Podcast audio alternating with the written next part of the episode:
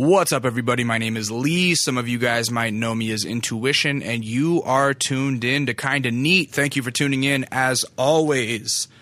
First things first, we are doing a Patreon drive, a Patreon pledge drive to support the podcast uh, so that we can keep it ad free. So if you are a loyal podcast listener, as I always say, only if you're a loyal one. If you've been listening for a year, if you've been listening since the beginning, if you listen every week and this is part of your schedule, do me a favor and every month just like basically buy me the equivalent of a beer or a coffee.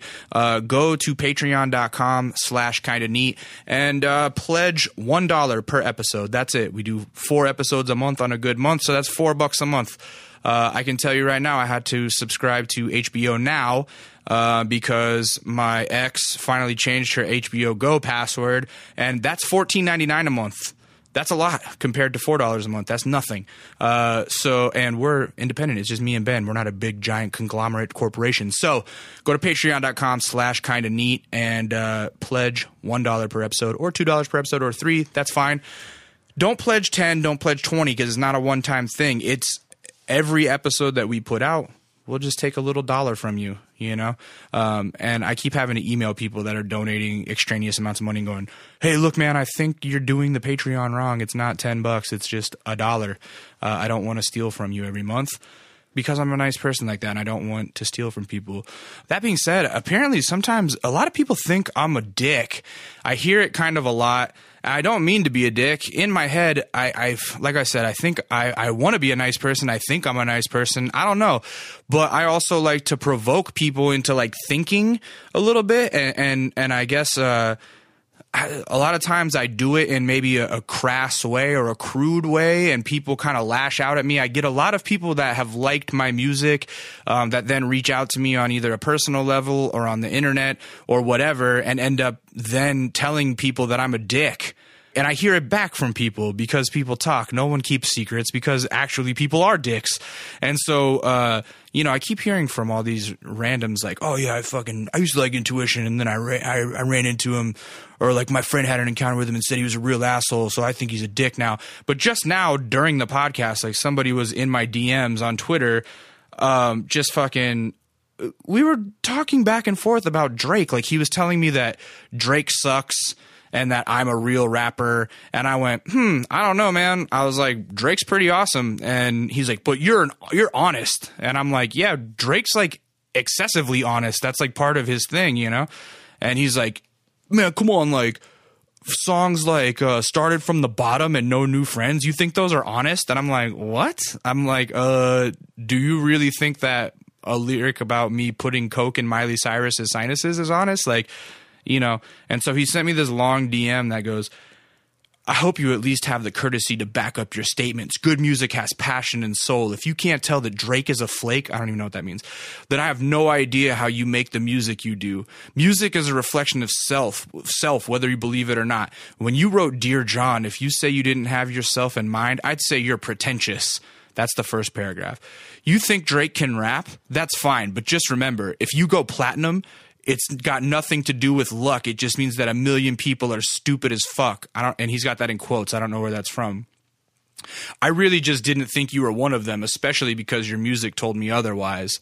It's funny. I can tell I can tell you assume I know nothing about music. Honestly, I've been such a big fan of yours and you chose to be a dick when I was sharing my opinion while complimenting you at the same time.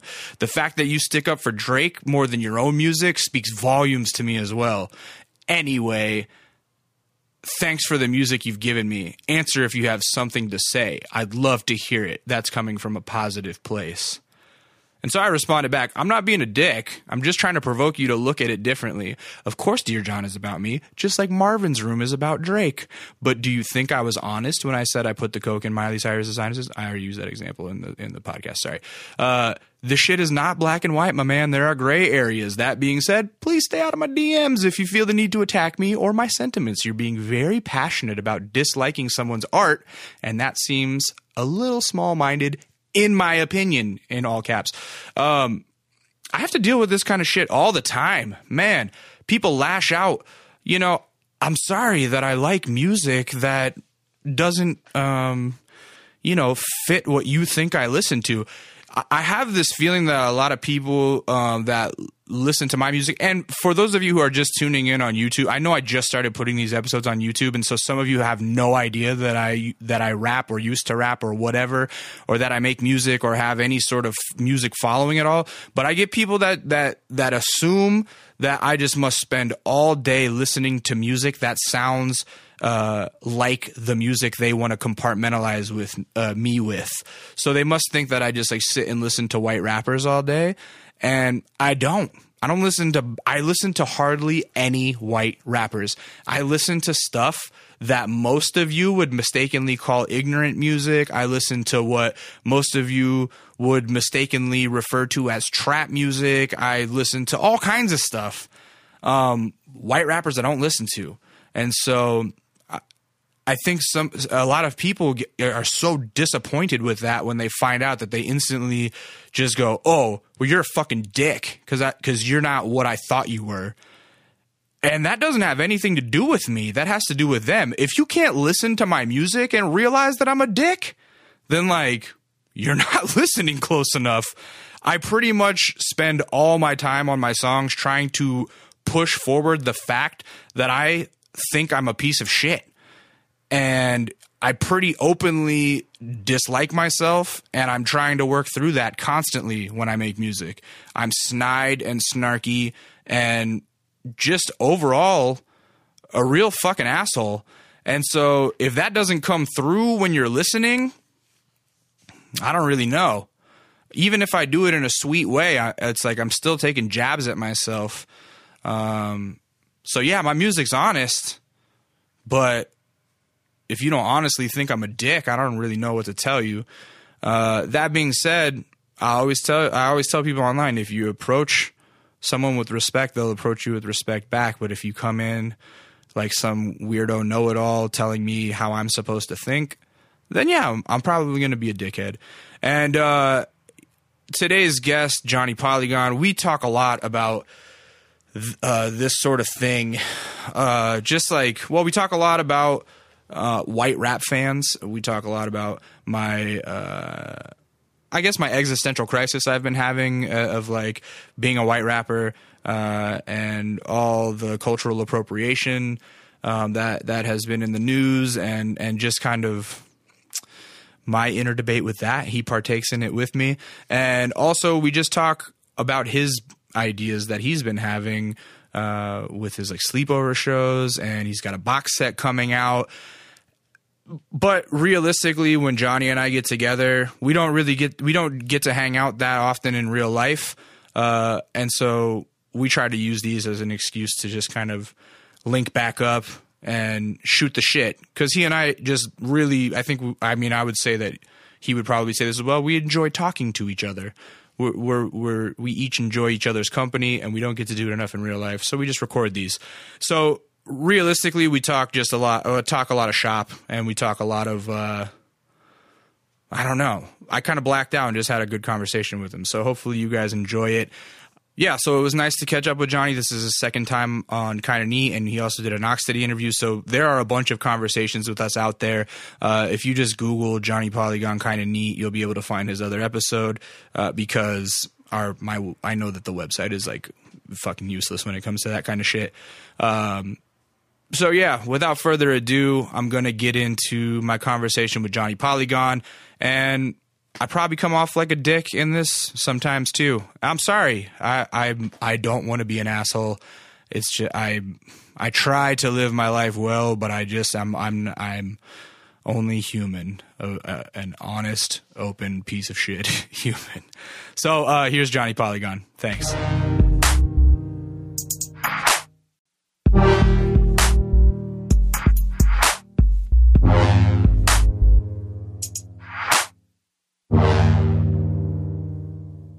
Young Johnny Armour. Hey. Man. Hey. First, I want to apologize to you for always being a flake. I know that I'm a flake, and It wouldn't be LA without it. It's part of your charm. I know, I, man. You only flaked on me one time. I know, but that felt like enough times. It was a big flake. What was it for? Some Um, some party. I think it was a ham over everything party. Oh, ham on everything. Um, Yeah. and um, No, I couldn't have been that because I would have been there. no, it was some- definitely was. It definitely it? was. Because you were saying you were like, "Yo, these are my boys." Oh yeah, it was at come Union. through. It was at Union. I, w- I was supposed to go to it, and then uh, I, I man, you know, sometimes I just get social anxiety. And- Really? Yeah, and then I just don't go. Huh. You don't do that ever? Like you I- like, all the time. Yeah, I have plans in my head where I'm like, all right, gonna Yeah. go do this. Yeah. And then I'm like, hmm, it's six o'clock. Maybe I should take a little nap before I go so I can stay up later. And then by the time you wake up, you're like, "But I like being half, yeah, dude. mostly I, sleep." I wake up at nine and I'm like, man, fuck this. I'm I'm not going anywhere. my favorite plans are uh, canceled plans. So Those are my only plans Yeah. lately. I, I kind of feel bad. I'm in this weird place in my life where the only time I see my friends or people that I like is if I if I talk to them on here. right, And so here you are. it keeps it fresh. yeah, I, I'm like, oh yeah, man, we should sit down and have a conversation. But like, let's record it. on my show. Might as well kill two birds with one stone. we can catch up and fucking be cool, and then we can also make some content because what the fuck, we're gonna talk about the same shit anyway. Might as well. Which your your show's doing well. Congratulations. I guess people tell me that. I don't know. Yeah. It's just when it's like you know when you look in the mirror every day, you can't tell if you're getting fat exactly. until you see a picture of yourself two years ago. Right. And so I look And at like, holy day, fuck, I and was in amazing shape. two years yeah, ago." exactly. Yeah. And so I don't know. If sometimes it feels like it's going good, and sometimes it feels like I'm being a lazy piece of shit, and it's not growing like it should. But people tell me they like it, so that's cool. How many episodes you do in a year now? I should do 52 in a year, but Yeah. I've uh, I probably only do about 25 or 30 per year now, Okay. which is not enough. But Really? No, I That mean, seems like a lot. you should do one a week. I feel like if you're doing a podcast, at, Okay. le- at least. Maron's out here doing two a week, bro. Some people do a podcast every day. That's ridiculous. I don't make enough revenue to Yeah, it, would, it wouldn't be worth my time. It wouldn't be worth my time to do Right. it. But anyway, Right. yeah. What have you been up to? Man, I've, I've actually been working on my own podcast. You have a podcast now? I, it's not out yet, Yeah. but it, it's coming. It, it's it's coming along with. I'm doing a box set of all my albums from uh, from when I first started when I was 16 to now, where I'm going to be 32 in like 10 days or something. Oh, happy early birthday! Yeah, thank What does that make you a Taurus? Yeah, That's why we get along so good. is it? I, I've this is the second podcast in a row I've talked about astrology, so I'm gonna let's just skip over that. But yeah, wait, what's your birthday? May 15th. Oh no way! That's a uh, two of my best friends. Both of their birthdays are on May 15th. It's a good date. It's a good. yeah, I get along real well with people born on May 15th for some reason. I think uh, it's Janet Jackson's birthday too. I Hey, think. sh- shout out Janet Jackson. We'd be best friends probably. hey, JJ. Hey. That's tight. What are you gonna do for your birthday? I don't know. I think I'm just gonna have a maybe a little kickback at my house. Yeah. You know, barbecue. Are you a birthday person? Nah, not really. Me neither. Not really. You grew up kind of in the sticks, yeah. Yeah. mm, Well, I grew up in Tulsa, Oklahoma. But were you like in? Is Tulsa a big city? yeah. Like, were you in the city or were you in the, the suburbs? Yeah, I was in the city. Okay. And I was uh grew up downtown, which now downtown Tulsa is like where it's at. That's where if you're going to visit, you have to go get some downtown Tulsa culture in your life. Um but when I was growing up there was absolutely nothing. It was it was a it was a ghost town. Was it like You know. ghost town, like a zombie town? Like downtown LA used to be a zombie town. Like the Skid Row was just the whole thing. Right. It was Tulsa like that? It was ever? sort of like that, but less like when I think of old school downtown LA, I think of almost like uh almost like Mad Max, Yeah. you know, Right. or like uh, you know, I just think of like barrels of fire and, and random screams in the distance and Right, stuff. right. Like it looked like RoboCop. yeah, I'm trying to think of that one Van Damme movie. Universe was it the first Universal Soldier? Oh, man. yeah, I haven't thought of that in forever. What a- Yeah. What a great movie. it's, it's amazing. The dialogue alone. You know that fucking Dolph Lundgren has a PhD or some shit? I saw that. That's crazy. He looks dumb as shit. Even even when I was looking at them say he has a PhD and he's really smart, I'm looking at him like this dumb motherfucker. Like, Yeah. look at his face. He looks stupid. I'm like, that's the guy Rocky beat up. That's Right. not. He doesn't have a PhD. Right. That guy killed. Didn't he kill Apollo Creed? He did. That piece of shit. Actually, no, because that opened up the world for the new Creed. Yeah. They built a whole story around Creed being killed by Dolph Lundgren. Did you like the new Creed? I did. I lo- I loved it. Yeah.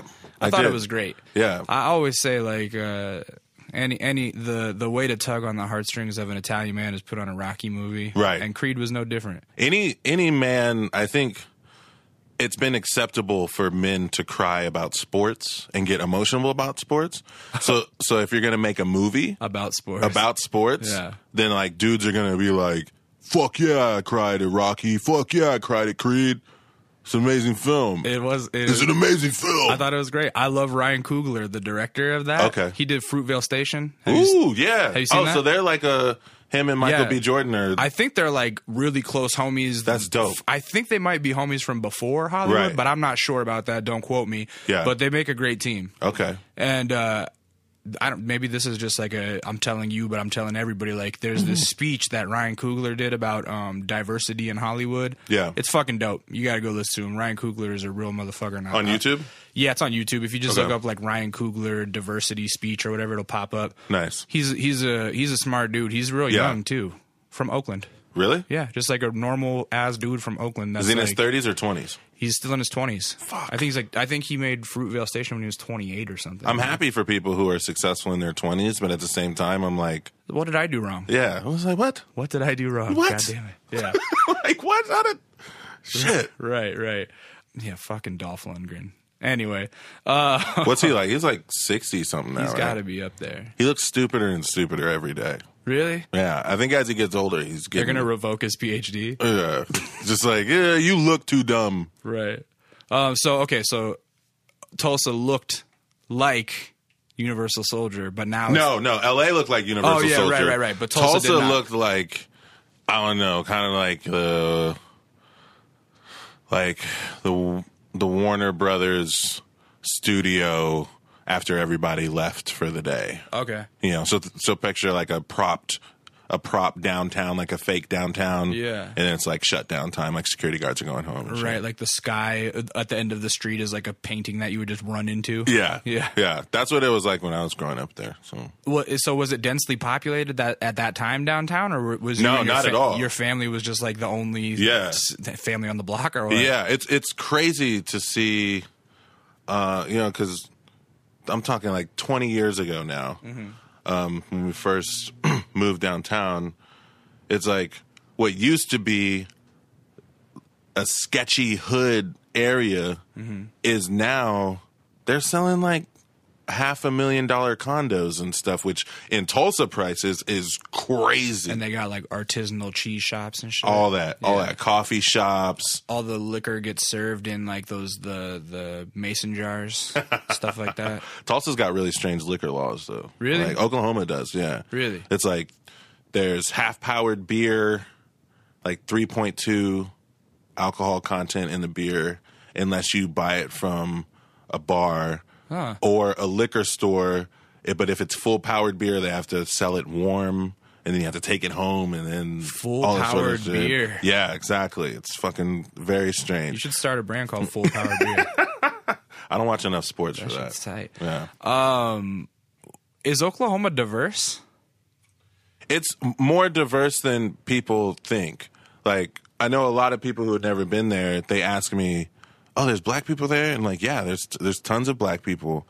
I Um, wouldn't wonder if there are black people, but I mean, it, it's just like, are there? Is there anything other than white and black, basically? Yes, but not in the sense, not in the way that you'd see out here in New York or Right. you know, in, in places that have a big entertainment uh startup culture. Does it know? feel? Is it feel southern there, or is is it No, like it feels midwestern? it's Midwest. Like no one there, like none of us call ourselves like Southern Yeah. or like the South. We all we all say we're Midwest. okay, I was Yeah. just in Iowa over the weekend. Okay.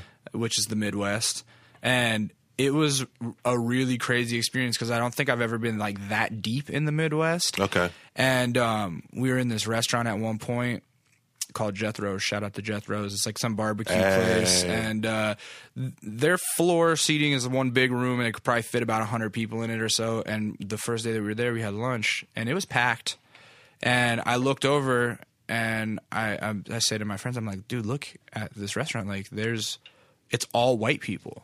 It was like a hundred, Yeah. literally all white people. Yeah. The only dude there was we we, we rolled the Samoan dude.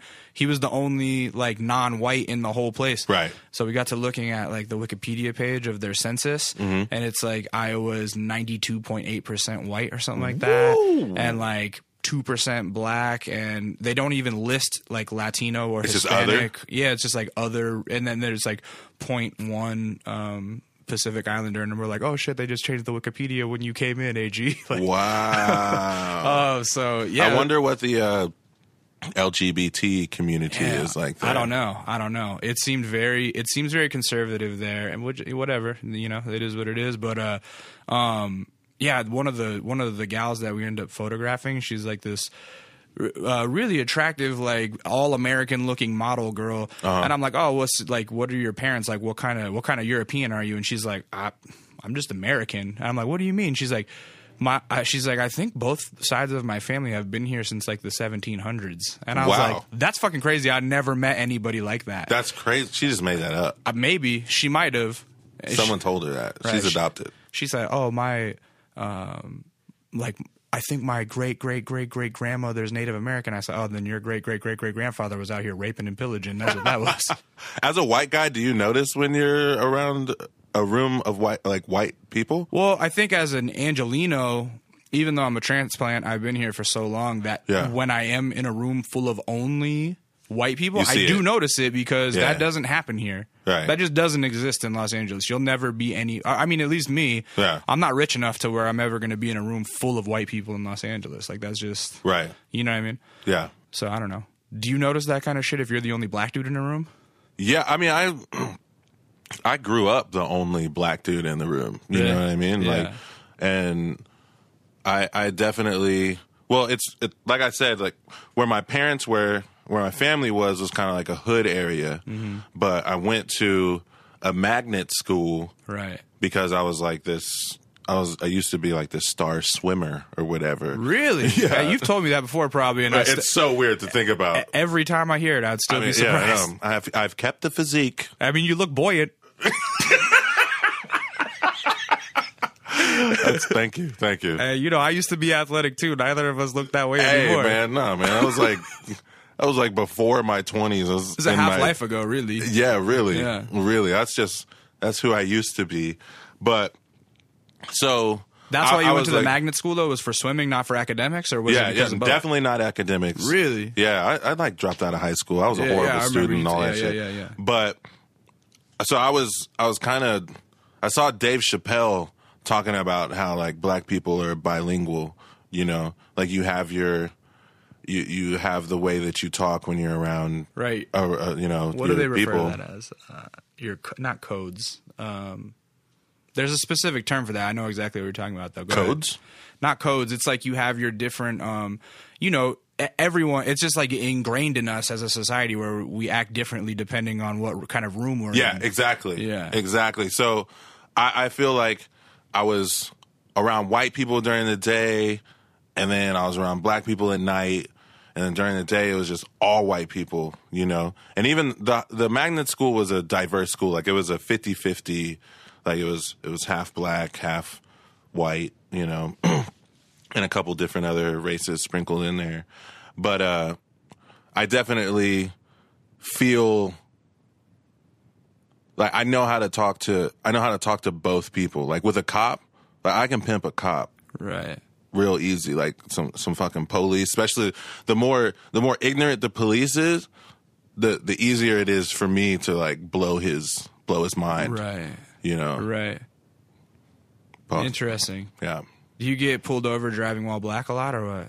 Oh, definitely. Really? Def- especially on tour, man. Oh my god. Oh, I can't even imagine. Woo! on tour, especially uh, we did this tour. It was me, uh, Shelly, and my homie Gabe and Pac Div, mm-hmm. right? Mm-hmm. So it was like six black people in my bus, and we're just driving in in South. I think it was South Carolina, South or North Carolina, mm-hmm. and this cop pulled us over. And he didn't even really give us a reason why he pulled us over and he was just convinced that there was something something in the bus Right. and we were pulled over for uh, maybe like two and a half, like two hours. Two hours. Like he went through th- Everything. went through everything. He went through the air conditioning ducts and like all that shit. Never found it. Wow. We had it. I just had a literal jaw drop. That's yeah, crazy. He he never You found said- it. We had He it. said we had it. like we had it. he didn't check my air conditioning duct. No, we got this. I got this. You know, yeah, we got this little stash spot or whatever. Well, don't snitch on yourself. But Yeah. that's crazy that he didn't find that. He, they didn't call out the dogs in two hours for Christ's sakes. No, there was there was dogs. I mean, we get dogs. We all. Dude, I get pulled over in my bus all the time. That's so crazy. All what the do you time. have, like a sprinter van? no, it's a uh, Fleetwood Limited. Oh. So it's like a Class A. It's got like bunks and Oh, oh, you have a full on bus. Where do you park that? Yeah, it's it's uh, in storage in Oklahoma right now. Oh, that's crazy. Yeah, out here to store it, it's like three hundred dollars a month, and then in Oklahoma, it's forty. Oh, that seems like a better deal. Boom. Yeah, so then you just start your tours over in Oklahoma. Yeah, yeah, yeah. That's tight. How, Yeah. how you tour a lot, huh? I toured a lot last year. I haven't been touring that much this year, just because it was. It's a str- the way I was touring was like punk rock tour. How so? You know what I mean? Because I mean, I was doing like sleepover shows. Yeah, I saw those. I was going to ask about that. Yeah, we would like rent an Airbnb and just make like 10 tickets available, you know, 8 to 10 tickets available and they're all kind of like higher price tickets. They're like 250 to 500 bucks or whatever. Yeah. But it's like it's overnight crazy house. We like cook, drink, watch movies, I perform. Yeah. And then we wake up in the morning and I was playing them the the album that was out at the time, I Love You Good Night. Yeah. And yeah, that was the whole thing. It was like the album was yeah, called how I is- Love You Good how Night. is that? How'd you come up with that idea? that was Shelly. That was my manager, Yeah. girlfriend. She came up with all that stuff. She just thought of that, and then and then how, what has it been like being in that close quarters with people that are willing to pay two fifty to five hundred bucks to hang out with you? Yeah, you know, it's it freaks some people out. I think the idea of it freaks some people out. Yeah. But for me, it's it's cool. It's people that give the biggest fuck about Right, me. right. You know what I mean? I'm just like, whoa, these people care so fucking much about me. Right. The least I can do is just like be a cool dude and like you know we like smoke and drink and all that stuff. We did one in uh, Vegas that was extra crazy, turned up. You know, and I haven't had a uh, I haven't had a bad experience doing that, and I really, I, you know, I kind of doubt I will, but because the people who hate or like the the creepos and shit, they're not gonna put the money up to come and, and see you Right. like that, and if they do, they don't want to come in and like ruin it. You know, Oh, see, I wouldn't be worried about like uh, anybody that hates. I, I, I want to preface this by saying I love everybody that comes. I out and already know what you're every say. show, but every once in a while you get somebody that comes to a show, they end up too drunk, Right. And they don't realize like the flow, the social flow and interaction of things, Yes. And they want to like hog all the time at the at the merch booth, Right. And talk for like a half hour, and it's like, yo, yo, man. Right. I'm sorry, I'm not trying to be rude, but we got to keep this moving. And then they just keep talking your ear off. And then, My personal thing is like yeah. you. The shortest conversation should be the one about how awesome you are. Right. Because know? I, 'cause I don't want to hear that shit. It's awkward to just take the compliment. it's hard to take compliments, You know. particularly when you hate yourself as much as I do. You know what I mean? We're in the same boat. yeah, I'm We're like, hey, same boat. I don't want, I don't need your validation because it's not going to help my well being at all. I'd rather skip to the normal guy shit. Yeah, Like, yeah. you know what I mean? And I think that that like there's a there's a point in every sleepover show where the ice is broken. Yeah. you know what I mean. So like literally, as soon as I start, that's when I get the performance like out of the way. Yeah. Because the more I like put it off, I'm just like, oh, do I want to perform for six people? Right. Like, How weird is that? Does it, is it good or is it bad? It's great. Yeah. It, it's really fantastic, you know. And like the very first one we did was in Dallas, and we had I want to say eight tickets, eight tickets available. Uh-huh. And I'm just like, yo, are, is anyone gonna like buy this shit? Because we had already rented. the Airbnb. Yeah, we already rented the house. And it's like a mini mansion or something? Yeah, like Yeah. this one it had a it had a theater, like a little home theater room. It had a pool, Wow. had a barbecue. Um, there was a space for us to park our bus and Yeah. stuff. And so like the very first one, I'm just like, are people actually gonna buy this? You know what I mean? Because like the tickets were like two seventy five to four hundred dollars that time for like the the suite. You know? And not only the price, that's also a very kind of like new idea. I've never heard of that. Like when I Yeah, when I, when I saw you tweeting it, I'd never heard of it, and I went, "This is something new." I, I wonder how that's going to work out. Yeah. And I'm sure even as a, a fan or follower, ticket buyer, I'd be like, Right. "This is weird. How is this going to work?" Right. Right. You know? it was it's literally just imagine. It was almost like a like a camp or like a Yeah. uh, just like a get like a weekend getaway, and you're just like with a bunch of strangers who all like the same thing. Was it all dudes? No, Really? no, it was all couples. Oh, it was couples came. Yeah, That- no. Well, the the first one was all couples. Yeah. The one in Vegas was all one group of friends. Oh, that's tight. Like they bought it immediately. I And they put- were fucking turned probably. Oh man, Vegas was Vegas was super fun, man. Yeah. super fun. And then one of uh Well, so keep telling me about the first one. oh yeah yeah yeah yeah. So so yeah, we get to the house and I'm I'm like, well, before we got to the house, I'm wondering, are people gonna buy this? You know? And then one kid bought it and he was like, hey, I'm gonna get my girlfriend a ticket too. I'm like, okay, cool. And then we were like, wow, this is amazing. This is all, this is, if only they buy it, then fine. You know, we'll kick it all night. It'll, it'll be cool. And then the rest of the six tickets went and we are like, okay, well, let's, It's a thing now. yeah, let's do this. So I was like, went to the grocery store, got a bunch of wings and, Yeah. you know, and fucking hot dogs and liquor. And so everyone was 21 and up. And yeah, that was, that one was really, really, really fun. So the first thing I did was perform. And that was much harder for me than a show. Oh yeah, playing um playing in an empty room Woo! or or you know even playing in a in a living room where there's only a few people is it's very it's much more vulnerable. Yeah. It's like, what do you, what do you do with your eyes? Like, what do you look at? Right. You know what I mean? People always ask uh, about like, "Oh, isn't it isn't it weird to be on stage in front of that many people?" Or when I tell people that I get like kind of social anxiety, they're like, Yeah. "You're on stage in front of a bunch of people." I'm like, it, "Isn't it so much easier to be on stage in front of a bunch of people than it is Oh, yeah. to be in front of zero people?" I think that a big group of people is collectively like one stupid person. exactly. You know what I mean? You've you heard could be that. like, you've heard that adage, like uh, a person is smart and people are stupid. that's exactly what I'm saying. Right. Yeah, yeah, yeah, Yeah, yeah. So like a big group of people, you could be like, put your hands up, and they'll be like, "Uh." Right. Exactly. you know what I mean? Right. But three people, They're like they're all looking around They're at like, each other, is- like, should I do that? is that guy going to put his hands up too? Because I don't want to be the only person with my hands up. Right, You know. So then there's a lot more.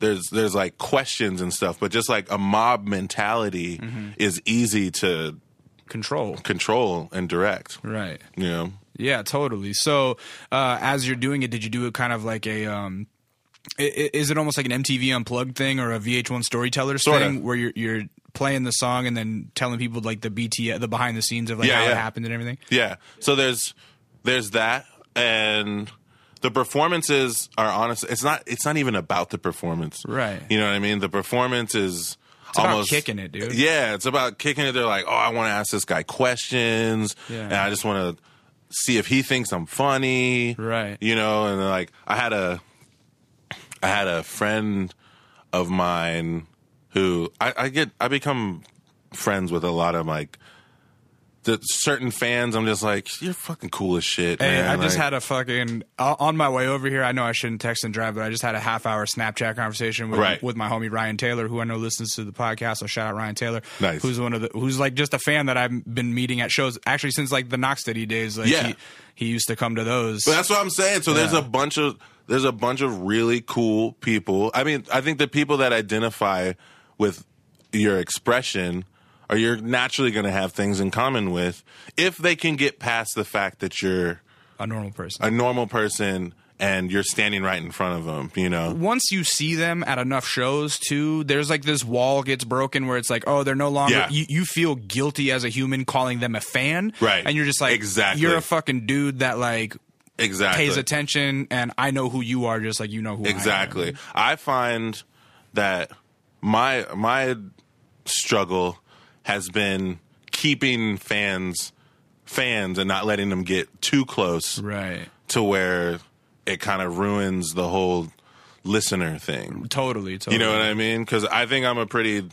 Once I let people in, I'm a pretty like personal, personable dude. You know mm-hmm. what I mean? So like, they'll be like, first, oh my god, I can't believe it's Johnny Polygon. I can't believe you're right in front of me. Oh my god, I can't believe you're at my house. Mm-hmm. Oh my god, I can't believe you're still at my house. Oh my god, I can't believe I'm smoking with you. Yeah. Oh my god, I can't believe you ate my leftovers. You fucking dick. Oh my god, you're still at my house. Like, Oh my God, next you- day, I can't believe you're still here, dude. What the fuck? Why are you making out with my mom? what? I trusted you.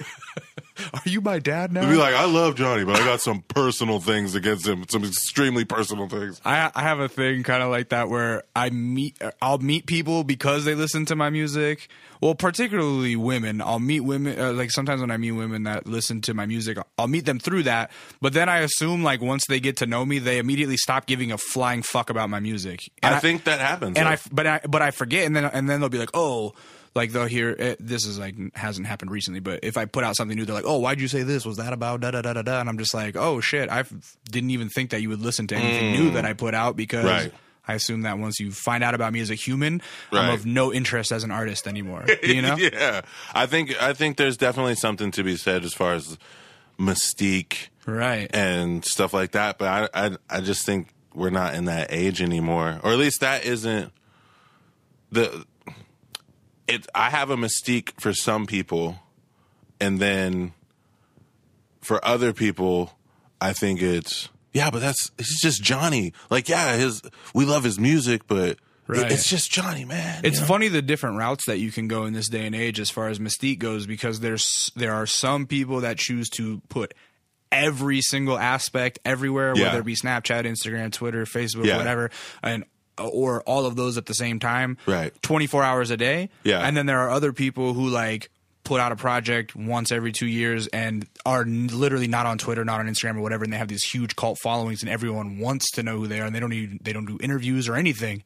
They're the lucky few, I think. Yeah. You know, I, Yeah. I think that's a I think that's a pretty rare uh a pretty rare thing nowadays. For me, I'm more about uh my my offline following. Well, I know? almost think the sleepover shows sounds like getting par- to partake in a real life Snapchat with you or something. Right. You know what I mean? The sleepover shows are it's like a metaphor for my entire career. You know what I mean? Like I can't I can't go to Dallas and play a stadium and or like sell out a show and and go pick up like a couple grand. but you have 10 people that will give their left testicle to be to just come see you. Exactly. Yeah. And I will go to Dallas for them. Right. And then I will bounce.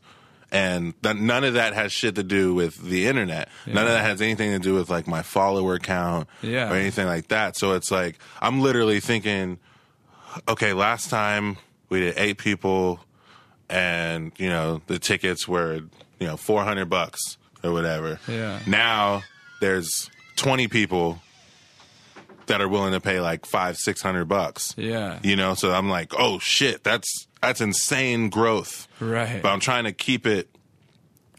it it's like it's this weird purgatory because I can't do any bigger sleepover shows. Like I can't do any more Right. than eight people because I can't find a house that big. You know what I Right, mean? It's like it it doesn't. It kind of loses its. Uh, Je ne sais quoi. Yeah, yeah, yeah. The next thing I want to do, like, I want to do one here in LA, and then like a, but like a show too, Yeah. like a regular show, Yeah. you know, and then Everybody goes to the house afterwards or something just the people. that pay the big bucks. yeah, That's tight. yeah. I think that's that's like the next that's the next step of that. That'd be smart. Yeah. You're very innovative, man. That's, Oh, that's in- innovative thinking right there. Hey, I'm just thinking of what works for me, you know?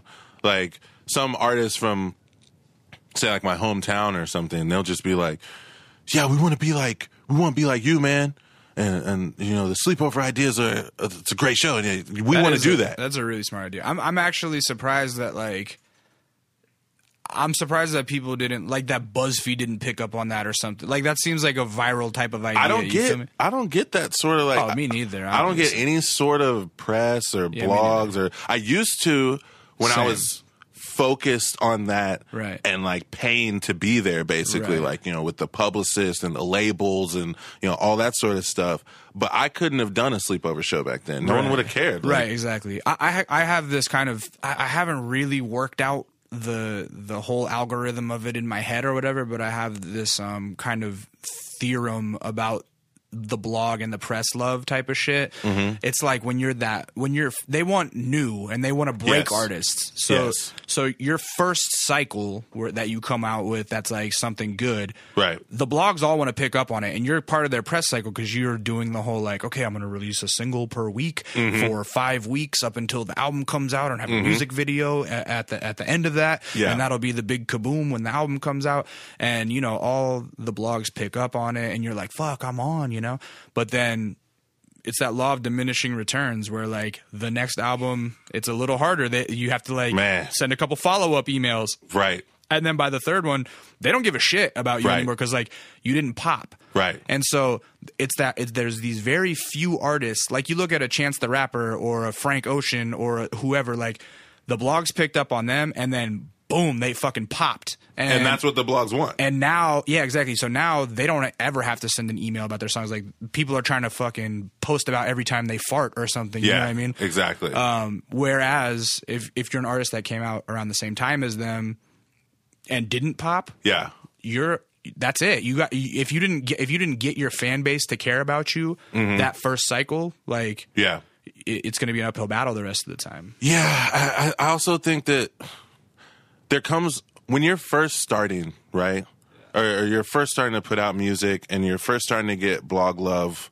It's it's about it's about you and I'm like like hey look at look at this person we found and Right. stuff like that. And then as you keep going, I think it becomes more about those blogs, Right. You know, and I think the the the age of the blog is dying. It is, it's I think dying. music journalism is pathetic now. I actually saw you talking. Uh, that was you who said that. Yeah. That it's just literally like music journalism now is like, what did Kanye tweet? Oh, it's terrible. You know what I mean? Yeah. I was like, yo, I'll just go to this. I'll, I'll just go to his timeline, Right. and and see that. Like, give me give me some, show me something interesting about music that I don't already know. Right. But I think there was a there was a good couple couple years there where it was all about the blog. That was it. Like, oh, I need to get on Pitchfork, or I, gotta need to get on on, Two the Dope Boys. Oh, I need to be on the Fader or something. Yeah. You know what I mean? Right. And it's like, how uh, that really how people discover new music? Right. And I, that's not how I discovered. By the time it hits Fader, that's where I'm like, oh, okay, now it's mainstream. Or Yeah. it's like blown up. Right. Because they're not nude. They're like they're they're on a they're on the wave of like we want the people we're posting about to bring us clicks. Exactly. And so if you're a new artist, unless you're a sure thing, Right. you're not bringing them clicks. Yeah. You know. Yeah. So, um, yeah, I don't know, but I, f- I find a lot of um, solace and similarity in our situation that way. Is where Definitely. we had our like first moment, and then, but I think that you and I both kind of were able to. Um, because I, I talk about it the same way when you said I don't have like big Twitter numbers and followers, but it's like the people that follow fucking care. Yeah. And I think that's like really important. And, and when, you know, when younger artists used to ask me like, oh, you know, what should I do about this? And I, I tell them like, look, I don't have the answer. All I know is like, you need to you need to not worry about all the other bullshit and just like worry about getting your following for yourself. Yeah. Because paying for a post on fucking Noisey or pitchfork or vice or fader, Right. it does not do shit. It doesn't do shit. It doesn't do anything for you. Does it, it might it might help you book one show that you can't bring enough people to, and they're bummed they book you. Right. You know what I mean? Right, It- it- right. I think it.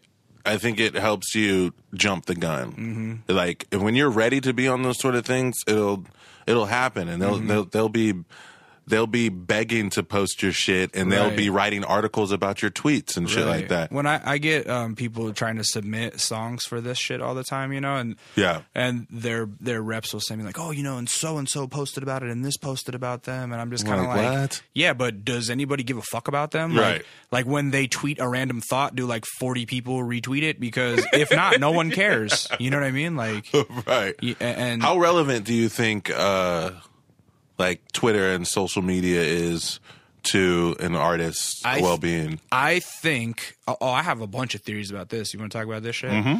Because uh, this will turn into an intuition podcast, and then people will go like, "You didn't even let Johnny talk."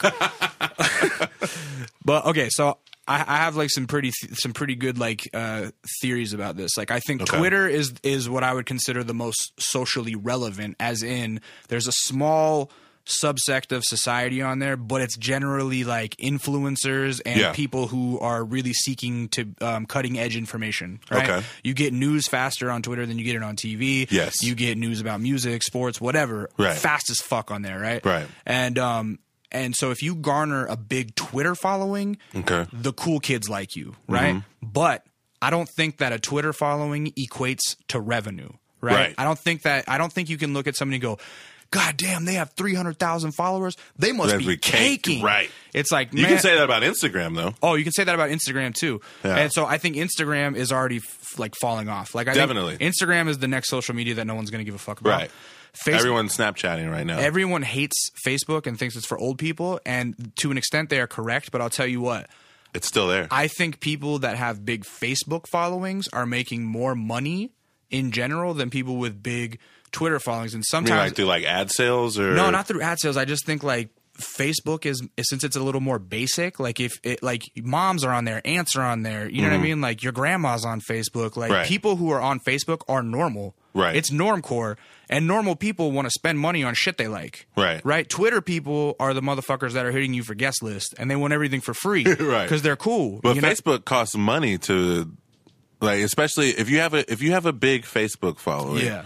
then you have to pay to reach those people. to an extent but if you find out if, if you kind of like play with it sometimes i'll have to post something three or four times before it starts to go Right. but it's like if you if you're posting any links from outside of facebook yeah they kind of cock block you or if they you cock block hard. Yeah, but if if there's a link in there, it's like But it- 79 people have reached Right. of your But if you- 10,000. But it, that's the thing is that now Facebook you can upload most forms of media onto it, uh, not music, but you could do a music video or Yeah. n- and not like you can't if you post a an Instagram link like yeah it's gonna go nowhere, but if you post that photo to Facebook it'll get a ton of traction because Yeah. that's what they want is to swallow up all your content, right? Right. So if you post a for them to be like the source of it, yeah, for it to so, be hosted so there. now it's irrelevant to post your your YouTube video on there, but if you upload that YouTube video to directly to Facebook, then it'll go. You know, I've never done that. You should. Uh, if, if, if particularly Never if YouTube's not a huge revenue get maker for you, then like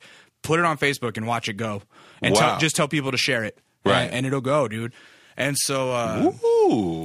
Anyway, so I think What Fa- is like? Do they do they like? Uh, is there big copyright stuff with Facebook and stuff? No, Like- not really. They they they're like so hungry for video content because they're trying to compete with YouTube right now, and they're like uh, doing revenue sharing on Facebook now. If you get enough. Oh, But yeah, so I, I really think because I, I see a lot of times where people will have a huge Twitter following, you know, like fifty to hundred thousand people, and then you Yeah. and then they don't even have a Facebook fan page, Right. And I'm like, oh, these are like new people that are just that are just starting to pop off because, like you said, when you're or like like we were talking about, when you're in that first record cycle, and Yeah. the blogs are hungry for you, yeah, everything's so exciting. so is Twitter. Twitter's Yeah. hungry for you, and so everybody that that follows Fader is going to follow Right. that new artist, right? Right. But those normal people that hear about everything two or three years late, Yeah. they're on Facebook waiting to spend that money, but they got to hear about you, and they're not going to do it for two or three more years.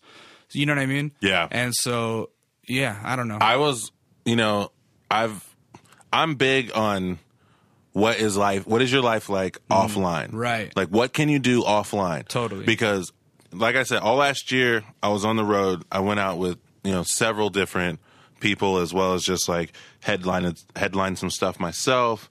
And I would go out with someone who had, you know, 80,000 Twitter followers and no fans at the show. Like, no fans. And I'm not saying that the people I'm not saying they have fake followers or they're bots or whatever, because I would like look at their tweets and they would, they would get interactions and retweets and you know, and then people would be like, "Oh, such and such is the truth," and blah blah, blah. and then we go out on the road. Nobody comes out. It's like I'm not sure. I think everyone just so desperately wants to be a comedian now. Yeah. You know, like ev- everybody, and I, I mean, including myself. I think I'm funny, and I like Yeah. being funny on social media. But you know, did you see the thing about um, like Fifty Cent, like making Oh, fun of the dude at the Yeah, airport yeah, or whatever? yeah. So like, he wasn't trying to make fun of like a handicapped dude or whatever. He was literally just trying to be funny Right. for the likes. Right. You know what I mean? He was doing it for the snap. He was yeah. doing it for the gram. Right, totally. And it's just funny that like 50 Cent, man, when 50, like 50 Cent, okay, Yeah. shot nine times, like Right. the the last huge gangster rapper to to to really, you know, Right. sell millions and millions of records is now like selfie video, listen to my funny opinion, Yeah, doing it for the notification cycle. yo, putting wigs on and like all this sort of shit. It's just like, wow. Right. Yeah, it's it's crazy, and and I, I think there are like so many mini metrics within within everything that we're talking about too. Yeah. As far as like those people that have big followings, and then nobody comes to their shows. It's like Right. if you really dig into it, I'll look at somebody's Twitter that like You'll find them. You'll figure it out. Right. That like that like people would assume at a glance that oh damn this is popping, and then it's Yeah. like oh they have eighty thousand followers, but then you realize oh they're following five thousand people. Yeah, yeah. And they. Um, you know, that when they they're retweeting a lot of shit, and so that when you retweet a ton of shit, like people stop caring about your timeline, and then it's like it's like when they actually do post something, it's only getting like five or ten retweets, and not like Yeah. If you have eighty thousand followers, you should be getting three four hundred retweets on every Right. every single tweet. Right. You know what I mean? Or else no one cares about you. That's kind of the mini metric in my head is like, um, if you, anytime that you post anything on Instagram, Facebook, fucking Twitter, whatever, 10% of your following should be interacting with it. And if not, then you're not doing it right. Right. Right? That's yeah. That's that seems like good math. that's a good, that's like a good, if you look at any, if not, then delete it. Right, exa- then delete it. Exactly. Like, that's not a good post. Right, Like, exactly. I'm drop like, it. oh, this is shitty. Yeah, that, that's how I, I'm. I'm the king of tweeted and deleted. Oh man, me too. Yeah. Well, me too. Sometimes I'm just like, oh, this is amazing. Wait till I wait till the world gets a load of this one. Right, Nothing. right. Well, it was stupid anyway. Let's let's get rid of it. Yeah. I, I mean, oh, dude, I'm sure that uh, people listening to this that follow my music are going like, "You spend too much time thinking about social media, and not enough about raps." to that, I say, "Fuck you! Don't worry about what I do." I mean, social media is is it's the new life. You know, I, Yeah. I definitely think.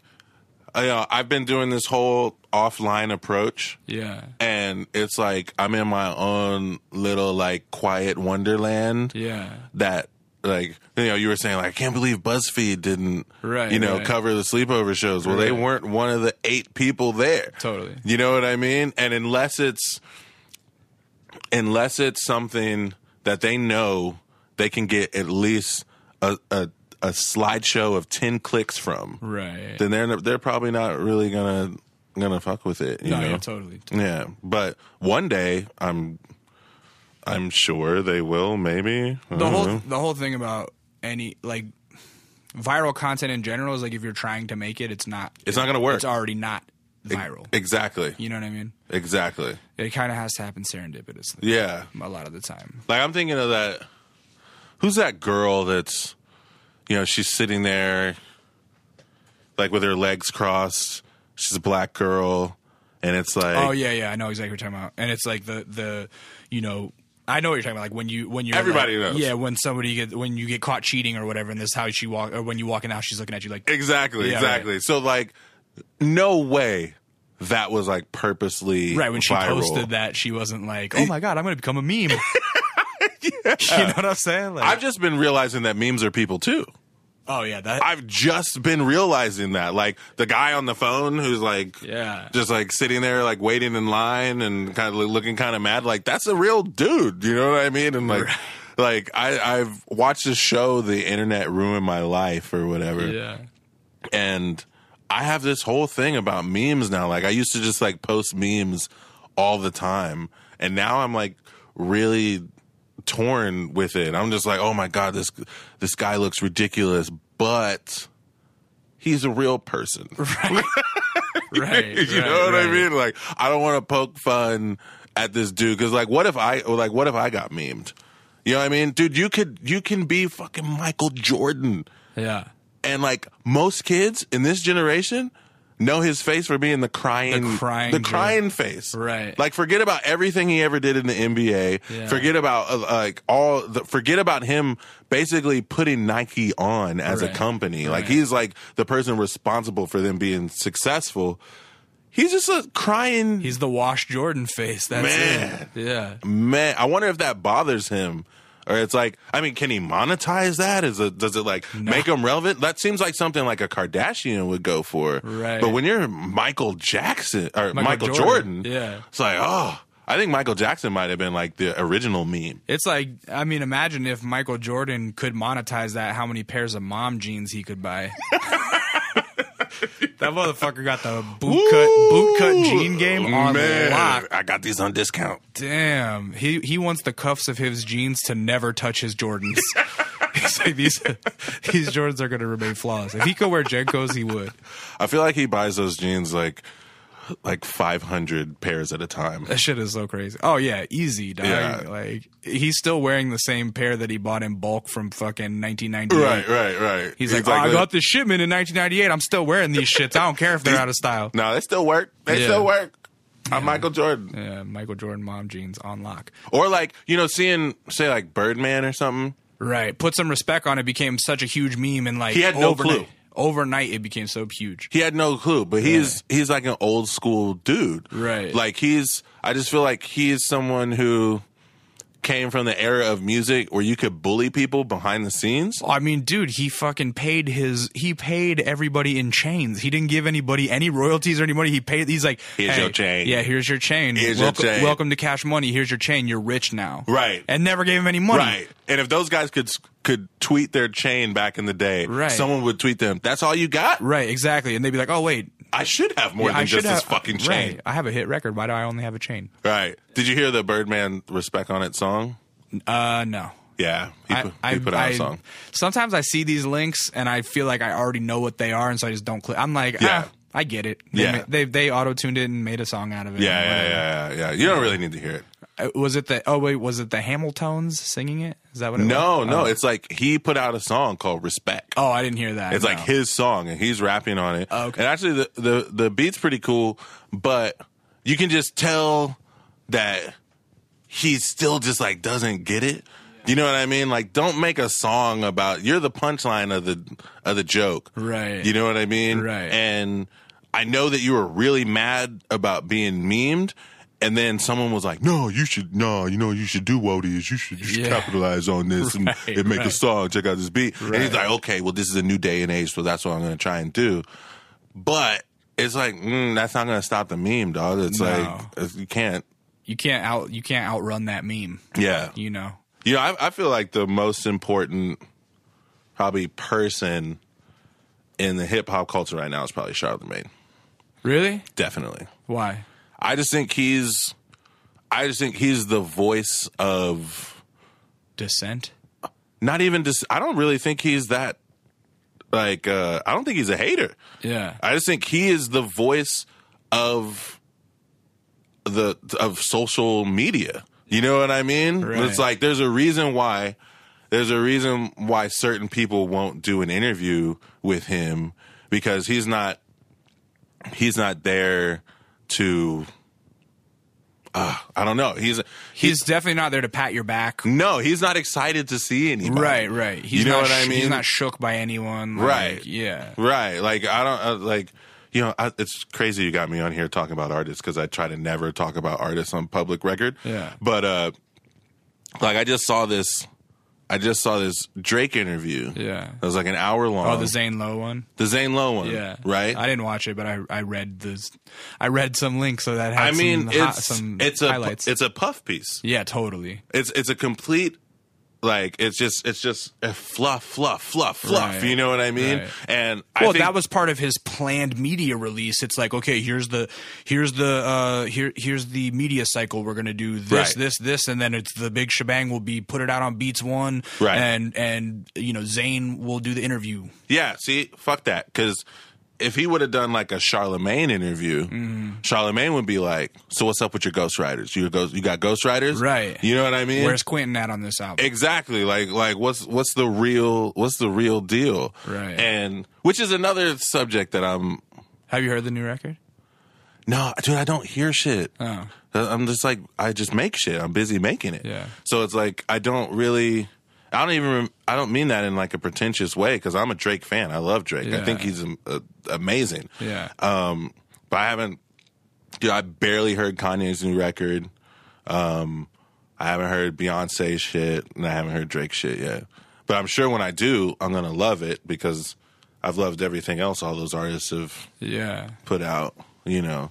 I wish that I, I have like you know what I don't have IRL FOMO anymore. I have URL FOMO. Like I like I more fear missing out on understanding what's going on in my Twitter timeline than I do of missing out on a party. Yeah, And that's so stupid. that's funny. That's so fucking dumb of me and admitting that out loud feel you know feels ridiculous. But a little bit of a weight off my shoulders perhaps.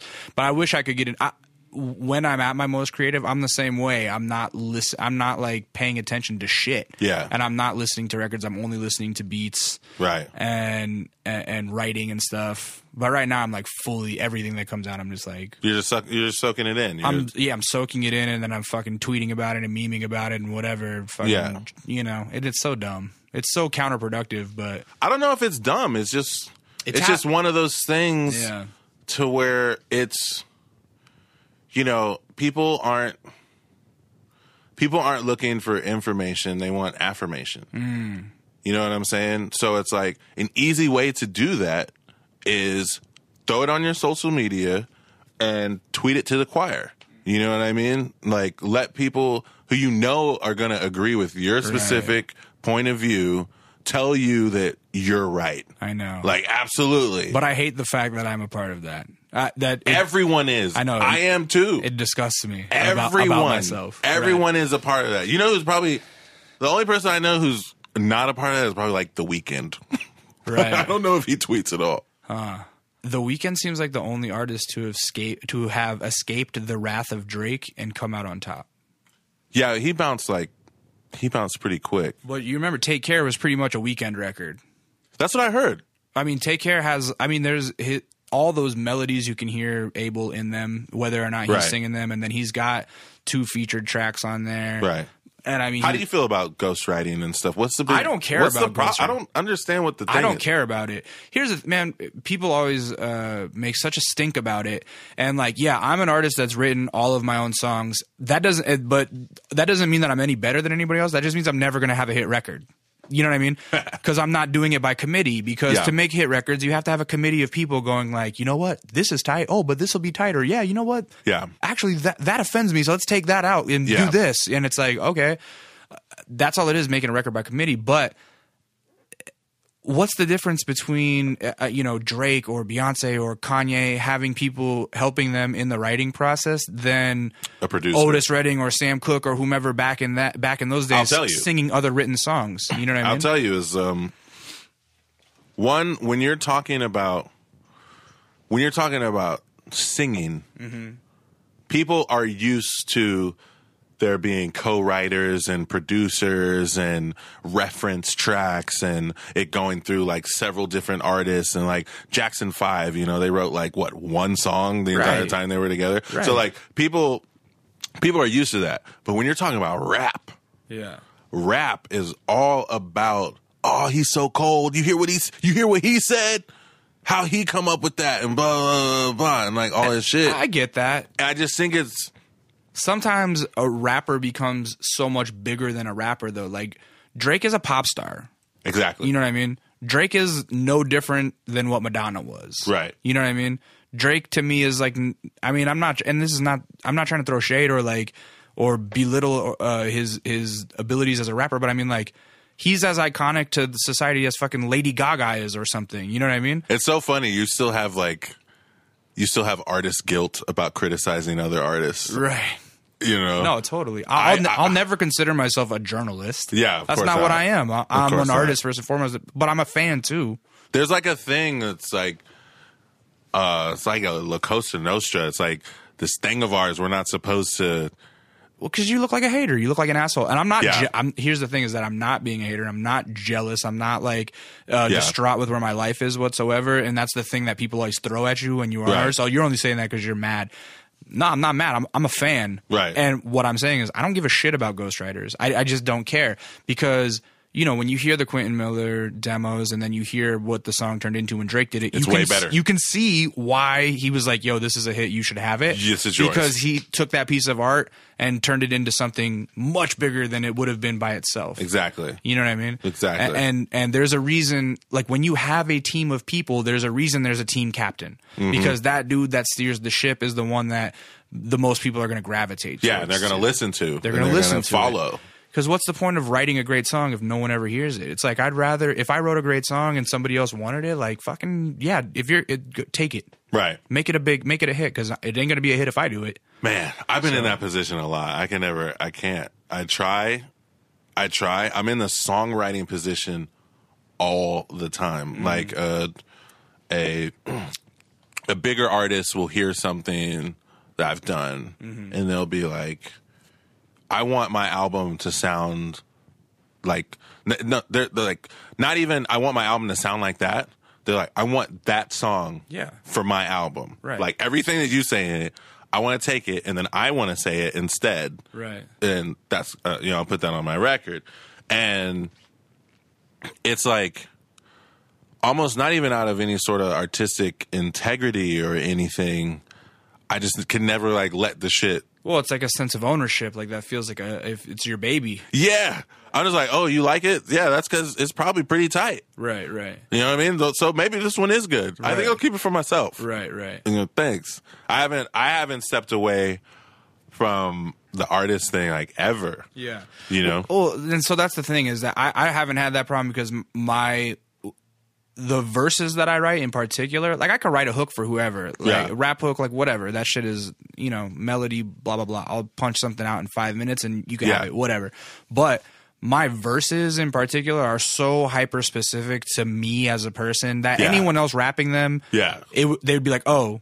That guy, he wrote that. Yeah. you know what I mean. Like it just wouldn't fit anybody else. And Like I, you're like I- rapping about how you have like a three letter name. and- Right. Yeah. I- Yeah. I'm like, you know what I'm saying? Like, I woke up this morning and had an onion bagel. Like, you know. So it's like, uh, I've never had that problem where somebody's like, "Oh, yo, write me raps." I mean, I've written raps for people and I've written songs for people, but it's like, I, a lot of times I feel like it gets a little watered down or something Yeah. because. Yeah. Let's talk about let's talk about uh let's talk about white rap real quick. Okay. Yeah, let's talk about white rap. We were having this conversation as I, I've become very uncomfortable in my skin as a white It, it's a funny segue because one of the there's an artist that is in the white rap world. Yeah. That was like wanting to use a bunch of my records for his record.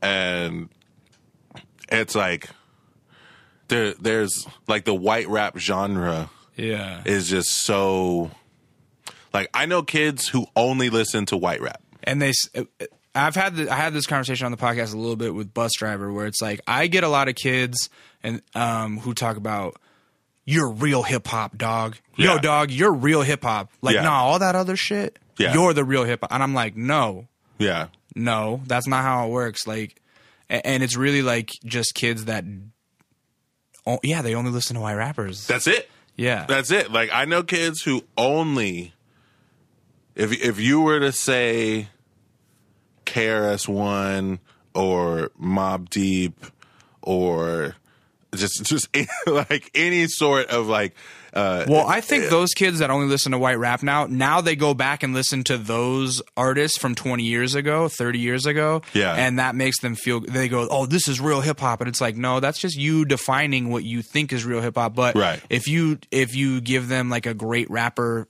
from today that's pushing the art form, they'll be like, "This is garbage." Yeah. you know what I mean? Yeah. Like, um, I can't. I mean, yeah, like people that say that Drake is garbage. It's like I don't understand that at all. it, it's crazy. Uh, I, people uh, people are gonna say anything successful is right, garbage. right? You know what I mean? I always feel like um, I get kids that only listen to white rap that they want to use Lil Wayne as a scapegoat. oh yeah. They go like, "Oh yeah, you're not all, like all." I like they go, "How is this shit? No one hears it, and all the bullshit like Lil Wayne is on the radio." That's like the direct quote, He's oh, I get that all the time right? too. And, and what the funny thing about that to me is that Has nothing to do with you. it doesn't have anything to do with me, but beyond that, it's such a played out thing. Like Lil Wayne realistically hasn't been popping for almost seven years. Uh, yeah. So that means that like n- not only are you obviously new to rap, but you're so like Out of touch. You're so out of touch with it that you don't even have any idea like that like you know And this whole time, MC Hammer is the number one guy. right like you know like Thugger and Rae Sremmurd and all these guys have like overtaken the radio Yeah. f- from Wayne like years ago. You know what I mean? Which And- I don't, I don't, I don't get the new. I can't do like the auto tune. Oh, see, I love Future. I'm like a, I I, can't- am I Future Hive. I Like don't I'm a stan, I'm a straight Future fa- stan. Like, Really? Oh, I love him. Explain it to me. It's like I'll, I'll send you a mixtape that I put to, uh, uh, that I just put out. Uh, Okay. not put out, but like I tweeted it because it- Yeah. it's just like a my favorite. I literally like the sound of auto tune. yeah. just kind of makes my flesh crawl. I kind of I don't I see it as a tool. Like to me, that dude is uh he's a crooner more than a rapper, right? Like like here's the thing, and maybe I'll get hate for this, but Frank Sinatra wasn't a great singer. No, he He's wasn't. just a crooner. He's, you know, uh, New York. Like anyone can sing like that if you try. You Yeah. know what I mean? And uh, I think It was Future, more about Future's a fucking rock star for sure. Future has crazy melodies too. He has crazy melodies. He's like an amazing songwriter. Um, and, and uses and uses the auto tune as a tool because I think he knows like he's not, he can't technically sing. He does have a great voice and he uses it for effect, and it just helps his process. And to me, I, I just I don't know. Uh, I try. I try to. I try to get it. It's like Yeah, it's not my place to really like uh um make it academic or something like, Yeah, or yeah, like you know what I mean. It's not my place to analyze it. I know, validate it for me, Lee. yeah, exactly. I know. I know it's like not my fucking culture to analyze, and I sound like a, a dumbass white person, like trying to trying so to funny. trying to like rationalize it. it. Just speaks to me. That's the only thing that but it, it just, speaks to me. I just want you to know, Yeah. just because you rap and you're white, Yeah, like that doesn't mean that you have something to apologize for. I appreciate you saying that. I- also Because I don't. I don't put you. I don't put you in that the white rapper category. the white rapper world. You know what I mean? I try like to when I'm never thinking of white pander- I try to never pander to white fans. Yeah. and I feel like so many white rappers try to pander to white fans. Right. You know what I mean? Not the and not the OG generation of white rappers. You know, your fucking Atmospheres I don't and- think your atmospheres, your El-Ps, your Aesop Rocks. I don't think those dudes do that. I think the kids that were inspired by them tend to do that. yeah, You know what I mean? Yeah. They they write they're like hell yeah, we have a voice and they write this like high school martyr poetry and and to uh, over a beat and Yeah. and that's what it is, you know. right. And I, I'm not saying I didn't go through that phase. I certainly did, but I, I- think eventually, I was you one of the uh, one of the one of the labels I was on. I've had two deals yeah, in in my career, and the second deal was based out of Malibu, California. right. It's like 2000, I remember you telling me about that. like 2012 ish or whatever. Yeah, So I was around. I was around a lot of the white rappers that are like starting to like really pop off now, and uh, you know it, was. I don't know as a, as a black, as a as a black artist or as a black rapper, it was. It's kind of. I, I don't, I don't know how to explain it. It's like I could say something that won't make I could say the same exact thing as say like oh uh like a white rapper in like the white rap genre or whatever.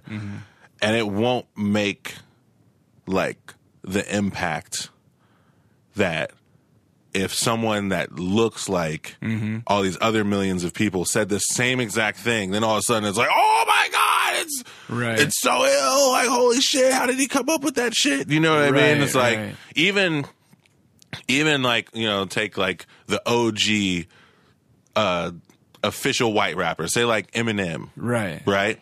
So like his lyrics weren't really any more like shocking than like Biggie lyrics. You know what I mean? But because he was like white and Eminem, And N. And he wasn't really rapping any different than like the Outsidaz or something. yeah, Yeah. exactly. It's like it's it's literally It's so funny that you say that. I, I was just thinking about that today in the shower. I do a lot of my thinking in the shower. Yeah. Uh, my water bill is outrageous. Uh, dad joke. But um, I was just thinking about that because I was thinking. I don't know. I, I like I I ponder the white rapper thing a lot, I guess. But Yeah. I, I was just kind of like you feel hmm, guilty. You have a lot of I do have so much white guilt now. Yeah. Uh, but I, I was just I, I was like contextually wondering if like were we all tricked by M? Like, was he really that much better than everyone out at that time? Because I remember when he dropped, it was like, oh my god, this is a rap revolution. Yeah. And now I look back and I go, was it? Because like it turned out he didn't really pay off. Like after his first couple albums, he's, he's that- never done anything for me since then. You know what I mean? I think that uh, I think that Emin, the the reason why Eminem was so successful is like one he was he- I think he was really talented and I think he was a white rapper before there was the genre Right. before there was a bunch of other people Right. he was co-signed by like Dre. Fucking Dre. Every- everybody, Like. NWA. Yeah. Dre's like, yo, this guy is the next dude. And he was the first dude that I was hearing that was doing like multi syllabic rhymes On a mainstream level. on a mainstream level. and so here's the thing is that but who was doing that before him? Who was doing like, well, I mean I got brain damage. There's mayonnaise on this. I need a plain sandwich. Right, know? right, right. Is that a real lyric? I don't know. I don't know, but yeah, you're right. He he was definitely doing like some syllabic stuff that a lot of people weren't. Most people were doing like maybe two two syllable rhymes Yeah. Um, what I will say con- uh, contextually, that's like my favorite word. If we think back about that time, the stuff that we didn't hear about is mm-hmm. that there were the same way that you have your Macklemores and your G-Eazy's blown up, and you and I have both known about those guys for probably ten years. You know what I mean? Like we've been hearing those names in underground circles forever. Absolutely. You know what I mean? There's pictures, like I said, I've said it a hundred times. There's pictures of NoCan battling fucking Macklemore ten years ago in Seattle. You know Yeah, what I mean? yeah, yeah, yeah. Like this is a guy who's been around, and I spent Fourth of July with Riff Raff in like 2011. you know what I'm saying? Like you, Riff Raff was just a dude you used to see around L.A. I was like, what? what? Uh, Yeah, It's and this guy. Yeah, exactly. And so at that time, the stuff that we don't hear about because we were like in high school Yeah. is that the Midwest did have a white rap scene going on because Scribble Jam was going on, Eminem was Right. battling, Right. uh, you know. And Slug was battling, Right. and and uh, Doseone was battling, But and social Dose Now- media wasn't wasn't around. Motherfucker. And yo, so what, I'm, what I'm saying is that there are a bunch of white rappers that tell the same way that I tell stories about like, oh, I knew who Macklemore was because we were in the same kind of scene yeah, before he blew up. right. It is like those are the same. Th- those dudes that were around Eminem have those same stories. Like, oh yeah, I was a fucking rapper in the Of course. Midwest right before he blew up. He's just the one that got chose. Yeah, and so it's kind of it's almost like this Matrix thing of like every Right. time Zion falls, it just falls. Uh, you know, long enough to where everybody else forgets about it. Yeah. You know what I mean? But see- and, and history keeps repeating itself. Here's the thing, though. I feel like if Twitter was around when Eminem first came out, Yeah. he would have most likely Iggy'd himself, Oh, for sure. like with just. Because I mean, back then you would hear criticisms, Yeah. and the way you would answer your critics is with your material. Well, I think You if, know what I mean? And if Twitter was around back then with the outfits that he was using, I, I, mean, like, let's think about it, dude. He was constantly in like uh, velour suits. He was Right. wearing do rags. Right. Like, dude, Twitter would have gone ape shit on him for cultural appropriation. Right, right, right. Because. But see, and he would have fell into that trap, and Right. he would have responded. He would have snapped back. I'm from then- the streets. I'm this, that. I'm that, exactly, you know. and then it would have been like, "Yo, fuck this guy." Right, You know what I exactly. mean? Like, what the hell? And so that's the thing is like when you get a kid like Post Malone who's getting called out for cultural appropriation all the time, like what he's doing contextually is not that different Right. uh, visually from what Eminem was doing back then. It's just like Eminem was doing was was wearing stuff that um that traditionally was looked at as like black outfits, you know what I mean, and do Right. like do rags and and head with a headband over it and Right. baggy velour suits, et cetera, et cetera. That was what popular rappers were wearing Yeah. at that time. Post Malone is doing the same thing. He's got braids that rappers have. He's got gold teeth because rappers have it. He's wearing Yeah. the same outfits that rappers have, but he's getting called out all the time. And it's just because more people have their eyes on those things and more people are aware and ride out, sensitive to cultural appropriation. You know what I mean? he should just ride it out though like because i mean even just even say like speaking of like iggy azalea like you know she wasn't like the first white girl rapper. You know i'm thinking about say like say fergie right? When fergie first was like dropping like london bridges and my humps and like all this sort of stuff mm-hmm. she was getting just as much heat mm-hmm. as iggy was but she didn't have an outlet to like add fuel to the fire. Right. You know what I mean? Like, stepping she in just her had own to- piles of dog shit. Right. Like she just had to take it Right. and then get up on stage and kill it. Right. And then drop another dope song. Right. And then eventually she like transitions into like now Fergie can you know, she's fucking Fergie. But even still, like with Fergie, I felt like uh, she was brought into the Black Eyed Peas to be their like pop angle. You know what I mean? Black Eyed Peas were an underground rap group for the longest. For the longest. A- and, then and then they brought in Fergie and kind of changed their look a, a little bit and and got real poppy. They did that song with Justin Timberlake, Right. and then it was on. Right. And so I never felt like, even though yes, technically Fergie was making rap songs, it was like she was making pop songs that happened to have rap in them, and that's Yeah, the yeah, same thing sure. Iggy's doing. But and you really got the feeling that Will was writing all that stuff anyway. So absolutely, Yeah. And so, and f- I don't know. Yeah, I, I think maybe I don't know. I don't know. I don't know why there's like this fine I'm line obsessed with. Iggy Azalea by the way. Are you just like, Like- the cultural phenomenon of it? just the just like the train wreck of it. Like I just like every like every week or two. How do you feel for Nick Young? Man, I don't really watch sports or anything like that. No, so neither do like- I. But I just like it it must be so crazy to like be I dating worse. her and watching her do this stuff. I feel worse for for T.I., you know, Right. because I feel like I feel like as as the person who signed her, Yeah. he's like naturally gonna like want to get her back and you know all this sort of stuff, and then it's like he, ah, I don't know, it's like he lost a lot of his Credibility. or- credibility. Like Yeah. I, you know what I mean? It's like I literally saw, and now we're talking about when I say like old stuff, like Yeah. I mean, like Right, right. what maybe like nine months ago or a year ago tops. Right. But uh, I saw a thing where she was like about to rap or something and he was like in the room and he was like trying to like change the subject and like all this sort of stuff and he was kind of like over here you know trying to like Yeah. distract the distract the whole thing and that's what I think people have like people have a problem with when they're talking about like culture vultures and stuff like that. Like he's like if you can put on the you think you can put on the accent and you can put on the put on the outfit. That's another thing that I didn't even think of a second ago. Is that like I, one of the huge differences between Fergie and Iggy Azalea? The is black that- scent, yeah. is the black scent. Yeah. and I feel like I feel like Fergie. Yeah, sure, she put a little twang on it, but at least she had an American accent. Right, right, You know what I mean? Like she wasn't flipping her voice into being like, "Oh, girl, let me tell you something" while Yeah, she's yeah, rapping yeah. and just like total fucking mockery. You know what I mean? Whereas But- I- Iggy Azalea is fully doing that. But Adele doesn't have an English accent when she sings. Like Well, yeah, and the Beatles, uh, you know, it's yeah, like, no no no one with an accent has an accent when they're when they sing. when they're singing R and B Yeah, or true. they're rapping or something like that because you sing and you sing in the accent you're used to listening to that type of music Right. in. You know what I'm saying? Because Well- even when I when when I'm rapping, it's like I'll speak in a tone that I don't I don't talk in. You know, I don't I don't actually speak that Right, way, and I know? definitely I, I notice myself kind of like letting my tongue a little looser as I Right. as I'm rapping, more so just to make it sound smoother because Right, right, right. because it sounds better to turn a T into a D than it does to like you also know- for rhyme's sake a lot. Right, for rhymes like Better. diagonal rhymes or slanted rhymes or whatever they're called.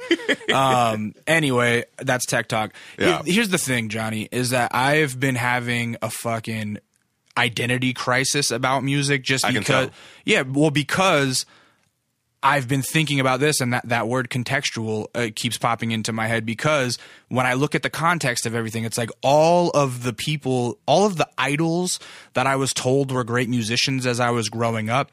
The more I learn about them, the more I learn that They they were they were just Macklemores, they were Eminems, they were fuck. You know what I mean? Right. The Rolling Stones were Macklemore. The Rolling Exactly. Stones were were Eminem. The Rolling Stones were me. They were somebody stealing a black art form. Mm-hmm. They were trying to sound like Muddy Waters at the time, or Howlin' Wolf, or whoever. You know what I mean? Yeah. A- a- the you know and. El, you know Elvis, everybody, but it's All like, but it's like once that white band gets a hold of that sound, that's who gets the credit. That's what's that's what's that's the only thing that bothers me about like the Well, and it bothers the white fuck, rap genre. It bothers the fuck Yeah. out of me too, and that's why I'm having like so much trouble with it. Right. You know what I mean? Right. Um, but you'd be more like And it's not because I ever fucking blew up or made any money off of it. It's just because I'm like, fuck, I, I wasn't like self aware enough to to like realize this shit Yeah. earlier. You know what yeah, I mean? yeah, yeah. Yeah. So I don't know. But you're also like in your 30s now, yeah, and you're I'm- like, I'm oh, wait up. a minute. Yeah, I'm growing up. Everyone in their 30s, they look back and they're like, wait, I was an asshole. I've been an asshole. Oh, I'm still an asshole. I've been an asshole my entire life. yeah, totally, totally. Yeah. Um, yeah. So. yeah, I that it just it just really it just bugs me, and and to know that like I that's me, like I'm a white man. Yeah. you know what I mean? Like I mean, there's times I, I feel like just me personally, I'll, I'll see like rap has gone, rap has gone like a, a lot more emotional lately. You know what I mean? Like it, it's it's not it's not a rare thing to be a rapper who also like sings. right. You know what I mean? Right. Like I've been doing that since I was 16. Yeah, yeah. Not like it was like a thing. Right. You know what I mean? I was just like, oh, well, this song calls for a melody, and this Totally. song calls for like a, a, a, you know, a rap, and then, you know, then Drake comes out, and then it's like, oh wow, Everybody. everyone is like a rapper, singer now, but that's not really the way it. it Because I, mean, there's been It Andre didn't- 3000, there's like Lauryn Hill, and like It used to be corny to sing and rap. Absolutely. It was corny. absolutely, And now it's become it it has to be part of your arsenal. Right. It, it wouldn't be anything to see to see like some some tatted up dude come in with with chains and all that shit, get on the mic and be like, "Oh, I miss you. I miss Right. you." Right, right. You know, Right. It's just like, "Whoa." And people be like, "Yo, that shit was hard." right. I Uh, don't see anything wrong with that. I don't I don't see anything wrong with it either. I'm just like I, I, I it it's a it's I you know I was on on my on my Lyft drive here. Yeah. Our driver was Bobby DeBarge Jr. So he was the son of Chico DeBarge? no, uh, Bobby DeBarge. Oh. who who was Oh, yeah, in uh, uh, yeah who was in Switch. Okay. but um That's the Lyft driver? he was a Lyft driver, right? So why, he's telling why me are you snitching on him right No, I, it's just like it's just a, all a matter of like perspective Yeah. and stuff. It's like you know we're talking about how now like you could be How You- soon into the conversation did that come up that I'm Bobby DeBarge Jr.? not until like a couple blocks away from the studio. Okay. like because I don't like talking to Lyft drivers about uh my life. Right. You know, one because I, I kind of live in a I kind of live in a crazy neighborhood in LA. yeah. And they always so like the first question is like, how do you live here? Right. You know what I mean? What do you what do you do for a living? Right. And then I say, well, I'm a I'm a musician. Oh, are you on the radio? Yo, and then it's like, then it's this whole conversation that I've had over and over and over and over and over again. I'm just like, you probably never heard of me, but I'm doing okay, and like all that shit. right. And so I just sort of, I just sort of like lied to him. You know what I mean? He's like, "Are you from LA?" And I was like, "Yeah." And he's like, "What do you do?" And I was just like, "Oh, you know, whatever," and just moved on. Then we picked up another guy, and I'm telling a story. He's like, the guy's from Boston, and I'm like, yeah, you know, I was, I was driving my tour bus in Boston, and there's a lot of low bridges that you can't drive on, and blah blah blah. blah. So then once that guy gets out, the driver is like, oh, so you you're in a tour bus? Like, what are you doing? That by that time, I had already like spilt the beans. Yeah. And I was like, oh, you know, I'm a musician, and uh, you know, I, I sing and rap, and he's like, oh yeah, me too. I'm I'm like a I'm a singer songwriter, and you know, it's it's it's going okay for me, but it's not anything compared to like my family. Yeah. And I was, then we started talking, and then he felt comfortable enough. And he was like, "Yeah, you know, I'm actually A DeBarge. He's like, "Have you heard of, the of the DeBarges?" Yeah. And I was like, I was like, yeah, and which is very strange because my uncle used to manage Switch like back in the day. Oh, no way. So then we started talking about like, oh, it's a small world, and he's, I'm like, you know my uncle, and he's like, ah, I know that name, and Yeah. all this sort of shit. But I, I, we started talking. I'm like, yeah, you know, it's crazy in this day and age. Like, you could be a, a Jewish albino rapper who only raps about melting Legos Right. and you can find There's a market for that. you can find your audience. Yeah. You know what I mean? You can find the people who super fuck with that. And then you can find the people who never heard of that and they're just fascinated and they're just like, this person's amazing. And then you can make your you know, you can make your living off of that. But back in the day you had to be you had to be like juggernauts, like the DeBarges and stuff to to make a living Right. off of music. Like you were saying, Birdman paid his rappers in chains. Right. Totally. I would love someone to try to give me a chain right now. I, I, that's a, it's weird that we're talking about chains too. Because I was just think like when like Drake has this new line where he says, uh, "Got so many chains they call me chaining Tatum." It's like the worst rap line of the year. But I it, when I was listening to that today, I was like, "That's so funny that like." 10 years ago like your chain was what was like the Oh. biggest piece Oh of my like God. cultural relevancy Oh man, it went from like your chain w- was the most important thing to then it was your grill was the most important Right. thing and now it's like people are trying to strip it down a little bit and i feel like chains are are, are like it's so 2000s yeah, yeah, yeah, yeah, definitely. I still remember when Kanye got his first Rockefeller chain. right or the jesus piece Oh, man. he used to always talk about the jesus piece Oh man, yeah uh white rap fans which I have a lot of white rap fans. do they do they want to talk to you a lot about like real hip-hop because those are some of the worst people at the show Uh, you know, I got I got more of that when I was uh when I was signed to Green. Yeah. And I was rapping a lot more Yeah. back then. Um now it's like You're know- kind of alt now. Like you have, I feel like you probably Yeah. have alt fans. Like you're, I feel like you're more. Not to say that you're, oh, you're not hip hop, bro, but like Yeah. your music w- appeals to like an indie audience. I'm Yes, my my fans are more like um it's not about like real hip hop, it's like real music. you yeah, your fans are probably pretty like artsy, like a lot of graphic designers, probably. Yeah, graphic designers. um, I get. It, it's funny. I have I have two different like sets of fans. Yeah. So I have the fans from when I was signed with Green Lantern and when I was like doing stuff with like Cudi and stuff. Right. And then I have the fans that are of like my new era. Yeah. That are just all like. uh you know that know about like the sleepover shows and stuff like that and I can always tell that like the difference between those two because like the the the old fans they'll want to come up and they'll want to talk about like some real hip hop shit, which like yeah I, I like I know about. I grew up on Yeah. hip hop and I'm like a student of hip hop, Right. You know, um, but it's not something that I personally like. I don't want to go to a show and listen to a guy rap a verse for 30 minutes long. Right. You know what I mean? Right, and I'm same. not like listening to his bars and being Yeah. like, "Oh, that's that was a crazy metaphor," or, you know, whatever. Like, I want to see energy. energy. I want to see a show. I want to see, and I want to hear. I want to hear music. Yeah. you know what I mean. Yeah. So it's like I have like the young, real hip hop fan. I have the, I have the the pothead, druggy fan. Then I have like hipster girl fans, and then I have like people who like listen to like NPR. And if you're uh, listening to the podcast on YouTube at this point, leave a YouTube comment uh, telling Which us one you are. which Johnny Polygon fan you are. Are you a graphic designer, a pothead, an NPR listener? Uh, what were the other ones? A stoner chick? Yeah, stoner chick, or or have we spent the night in the same house Or have you spent the night in the same house? Leave a comment. Let us know. yes.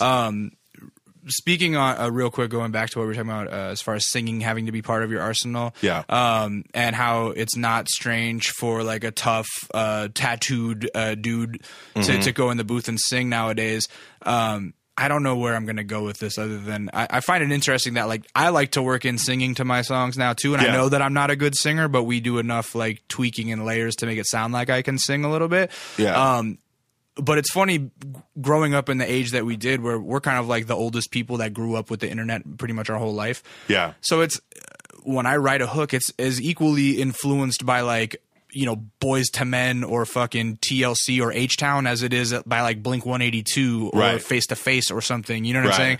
Where it's like it's like this amalgamation of all the shit that I've listened to through my life. That's how I choose my melodies. Right. Whereas like I think you get to do like you know like Future or like uh, Rich Homie Quan or something, and there's like this certain undeniable like Southern flavor to their melodies, where it's like Mm-hmm. you can hear the fact that they grew up eh, probably growing going to a church or something, and Yeah. and hearing the soul singing like Right. that. That's so deeply ingrained in in in the way they write their melodies. Yeah, yeah, yeah. And that was it. That's all I had about that idea. No, no I think it's I think it's a very interesting Yeah. interesting perspectively. Thanks, buddy.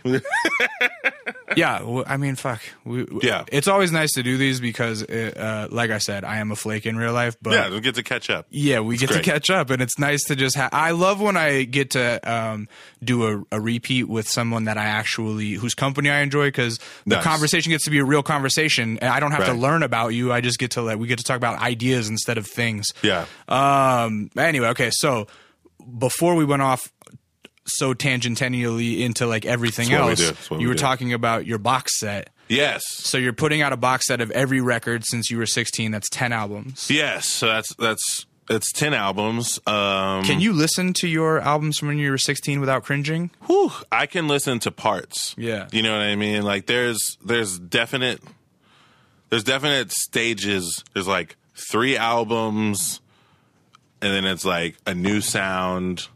It's like every album is a transition into who I am today. Mm-hmm. You know what I mean? But then there's some things that are just really painful for me to listen to, but I think Because of the emotions or because it sucks in your head? uh, in in my head, it's like the emotions, my delivery. Do you know what I mean? Like for a while, it's like I had this very grand blah, blah, blah, sort of like delivery to everything that I was saying, and, and I couldn't. That was a style for a while. Yeah, it's like I couldn't just say what I was talking about. You had to be like theatrical. Yeah, like very theatrical. Um, but I think it's all incredibly relevant. And, um, you know, again, talking about like the DeBarge driver or whatever, I was trying to, I was encouraging him to, to not sit on his music and to, to put it out. Cause I feel like you learn more about yourself when you put out your art than you do if you burn it and no one ever sees it or hears it. Mm-hmm. You know what I mean? Because mm-hmm. like something that you hate personally that you can't stand is going to be somebody's favorite shit. Yeah. Period. Like someone has been searching high and low for that thing that you don't like about yourself, and that makes them feel invincible. You know. So it's like I've had fans and, and listeners since I was 16, you know, because I started putting out my own music like in high school and stuff. Like I would get um, the artwork and get it pressed up and shrink wrapped and barcoded and like all that sort of stuff. And I was just thinking uh, the other day, I saw someone talking about me and they were just like, yeah, uh, up and comer Johnny, Johnny Polygon, Right. you know? Right. and instead of getting mad, I was just like, "Yo, I could, I could literally put out a box set, you know, like the fucking Eagles right now, and it would be like, like complete bodies of of work." Right. And then Shelly was like, "Yeah, you should, you should do it." Yeah. And on top of that, you should put album commentary on every album, on every CD.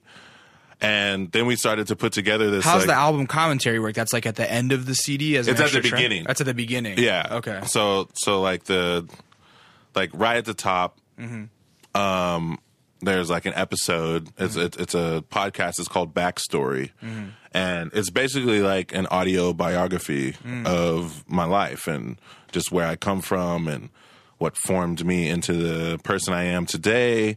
And there's also like there's stories about you know things that people ask me about. You know, there's there's stories about like me moving to California with two hundred ninety seven dollars. Slanging them CDs on Venice. Bam, Hollywood Boulevard. You I know. remember, bro. I Yeah, remember the stories. I love it. I love good it. stories. Yeah, and then there's like, you know, and then there's stuff that's like more current, kind of, kind of, uh, kind of juicier stuff. Just like what my what my first deal was like, and how I got signed, and then how like me and Cudi met, and the interactions between us, and then stuff between like me and Nas and Dead Prez, and That's right. You've had so many. You've had a lot of like run-ins with it's like crazy.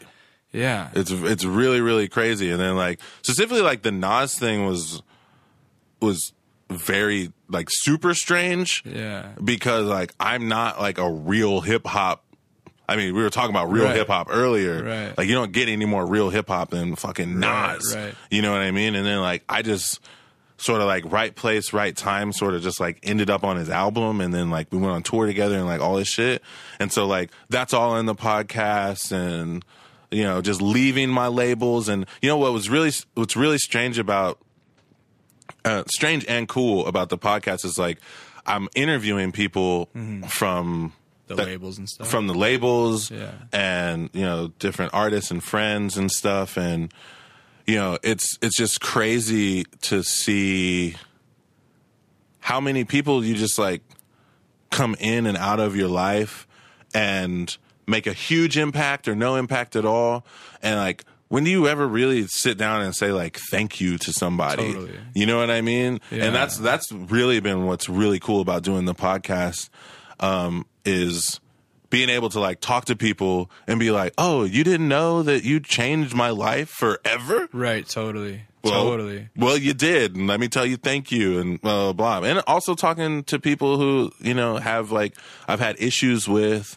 and like we aren't cool anymore, and you know just getting their getting their take on things, Right. and like giving them giving them the platform to to say like, hey, you know, Johnny's an asshole. It's like, yeah, you like his you like his music. Well, I think he's difficult to work with, and he never gave me back the CD that I loaned him, and I, Right. I haven't been able to forgive him for that. You know, Right, so it's like, yeah, So, so, it's been cathartic.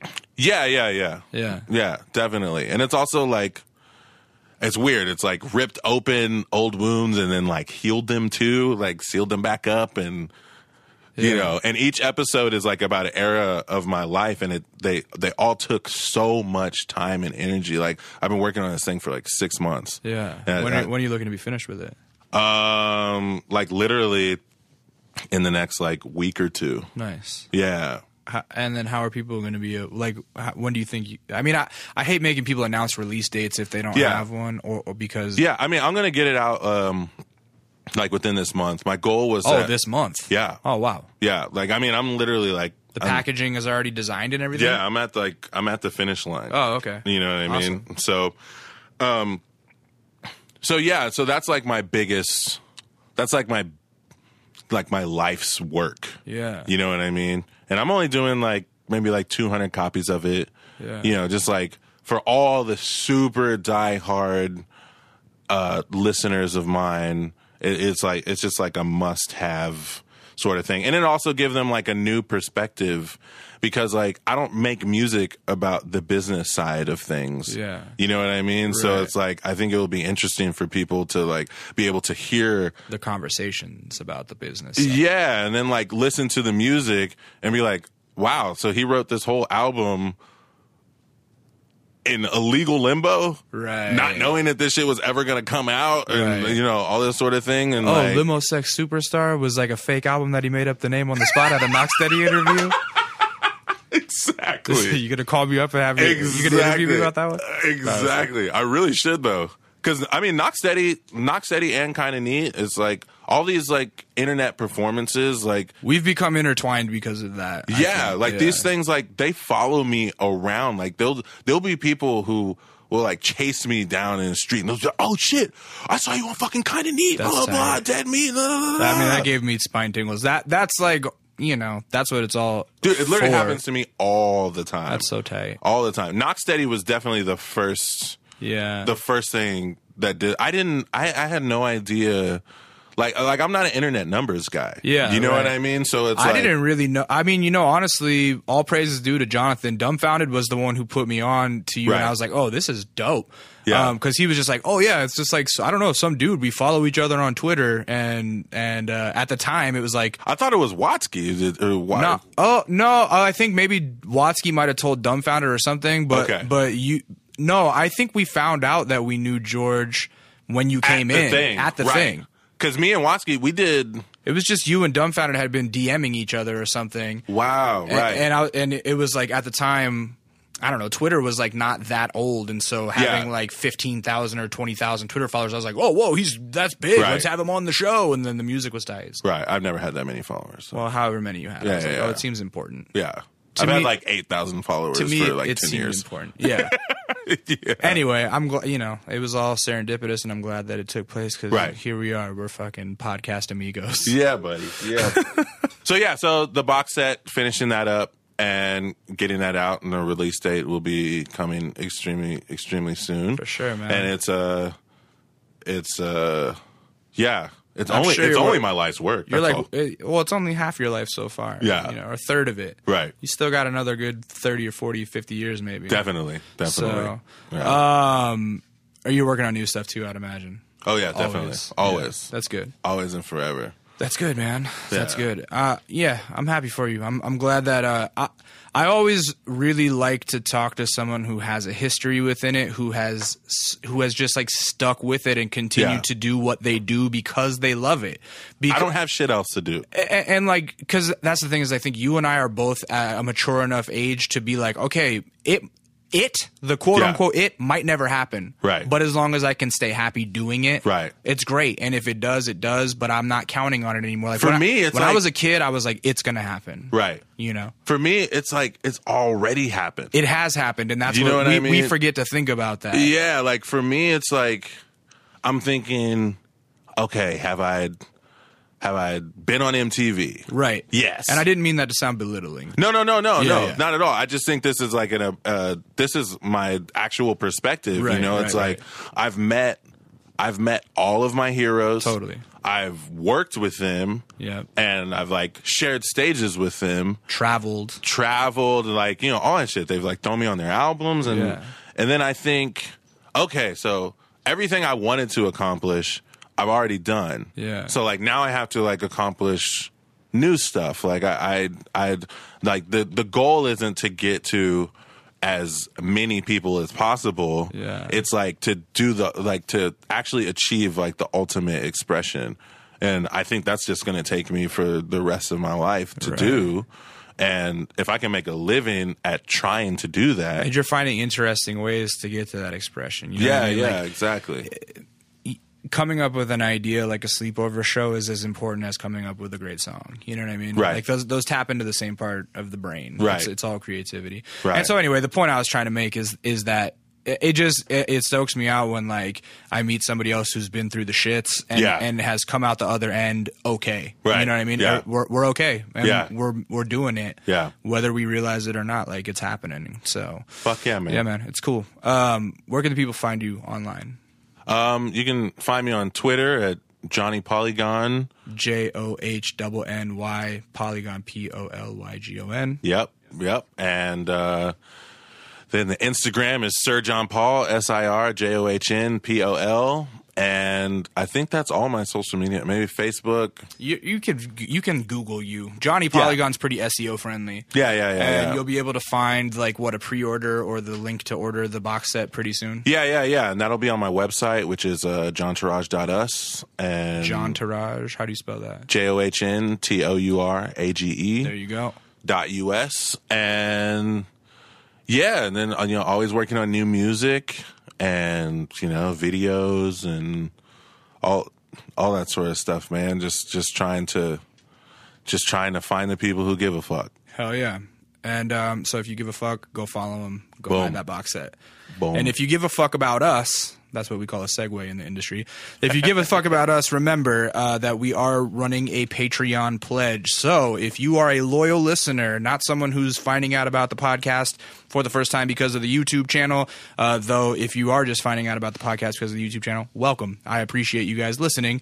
Uh, if you are a loyal listener, go to patreon.com slash kind of neat. That's P A T R E O N and pledge a dollar an episode. That's all we're asking for, or two, or three, or whatever. Don't pledge ten. That's too much. People keep pledging ten dollars per episode, and then I send an email going, "Look, man, are you sure? That means you're going to be paying forty dollars a month. I don't want to do that to you. That's way more than an HBO Go account.